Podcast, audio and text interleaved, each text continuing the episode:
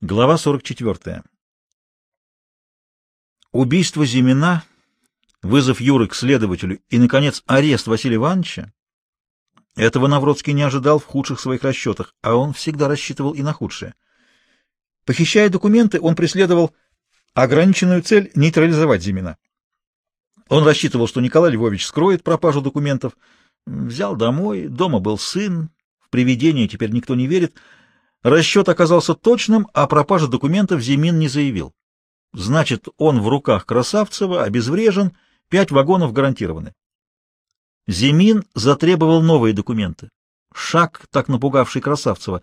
Красавцев остолоп. Зимин собирался вернуть все документы вместе, в расчете, что беспечный Красавцев не будет их разбивать. Сунет в шкаф. Кому они нужны, эти старые анкеты?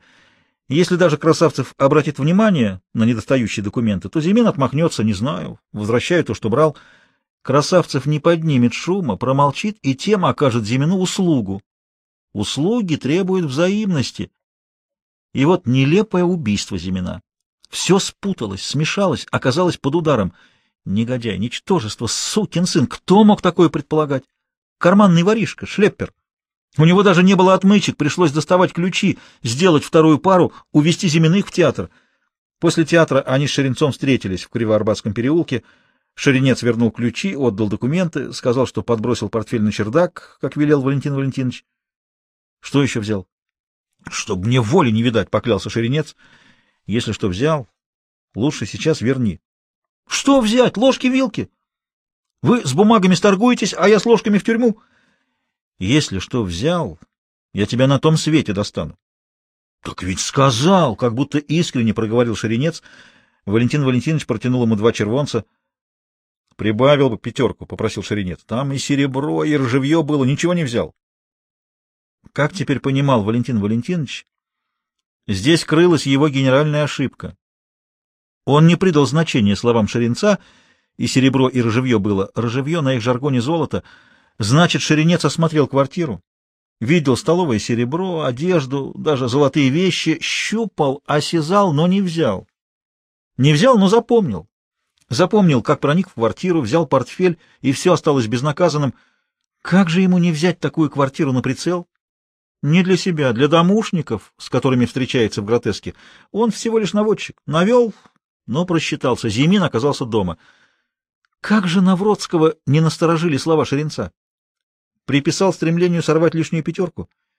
Пятерки он не жалел, но не любил потакать. Никакой пятерки. Все, как договорились. Но слова о ржевье как-то отметились, и он добавил, что касается золота, то самое лучшее золото — молчание. Надеюсь, ты понял? Его угроза не подействовала. Случилось самое непредвиденное. Если убийц найдут, они выдадут наводчика, Шеренца. Шеренец выдаст его — это и привело Валентин Валентиновича в гротеск. Мир игры соприкасается с миром уголовным. На бега ездят не только играющие в тотализатор. Через них Навродский вышел на Василия Ивановича. Официант провел его в заднее помещение пивной, коморку, тускло освещенную голой лампочкой. За столом сидел Василий Иванович. Навродский видел его на бегах, показали. У двери, прислонясь к косяку, стоял человек, которого, как сразу отметил Навродский, природа наградила способностью никак не запоминаться. Они выжидательно смотрели на Навродского. Аккуратно подтянув брюки, Валентин Валентинович опустился на табуретку возле стола, закинул ногу на ногу. — У меня с вами разговор с глазу на глаз. Василий Иванович кивнул тому, кто стоял у двери. Тот вышел, прикрыв за собой дверь. — Не представляюсь, — начал Валентин Валентинович, — наше знакомство вряд ли продлится долго, но считаю долгом предупредить, если я не вернусь домой в три часа...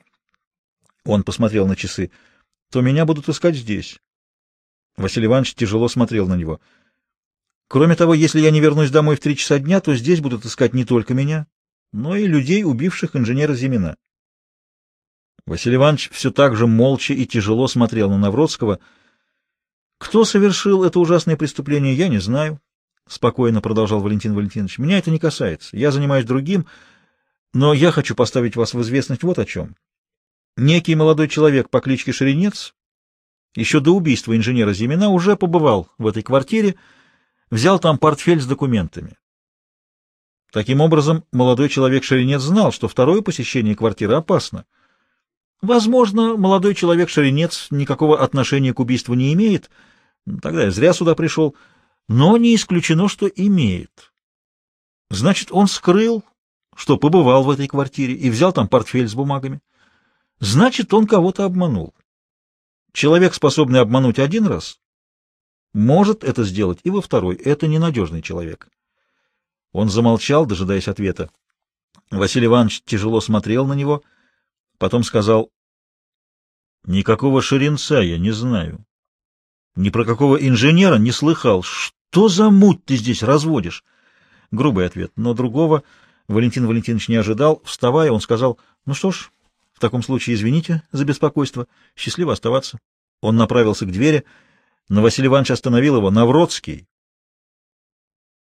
Нарушили соглашение, взяли деньги и нарушили. Договорились, что его имя останется неизвестным. Никому нельзя верить. Но ничего. На эту карту у него есть другая, покрупнее. Он снова опустился на табурет. На лице его светилась та же обаятельная улыбка. Мы, оказывается, знакомы. — Как вагончики? — Отгружаются? — спросил Василий Иванович. — Отгружаются. Транспорт у нас постепенно налаживается. Но как тесен мир. Теперь вспоминаю, мне ваше лицо знакомо. Где-то я вас видел. На бегах как будто. Там бывает много народу. Но вас я запомнил. И знаете почему? Навродский сделал паузу. Лицо Василия Ивановича было непроницаемо. — Я вам скажу, почему, — продолжал Валентин Валентинович. — Вы удивительно похожи на одного человека. Да-да, бывает же такое сходство. Поразительно. Этот человек получил пять лет. Пять лет со строгой изоляцией. И представьте себе, сумел убежать. Строгая изоляция, а он убежал. Смельчак. Я преклоняюсь перед ним. До сих пор не могут найти. Найдут. Почему? — возразил Навродский. — Могут и не найти. Как говорит пословица, не имей сто рублей, имей сто друзей. У нас говорят по-другому. Имей сто рублей, будешь иметь сто друзей. Можно и так, согласился Валентин Валентинович. Главное всегда, в любых обстоятельствах, быть правдивым со своими друзьями. А молодой человек Шаренец кого-то обманул. Честь имею кланяться. В дверях он обернулся. Да, чуть не забыл.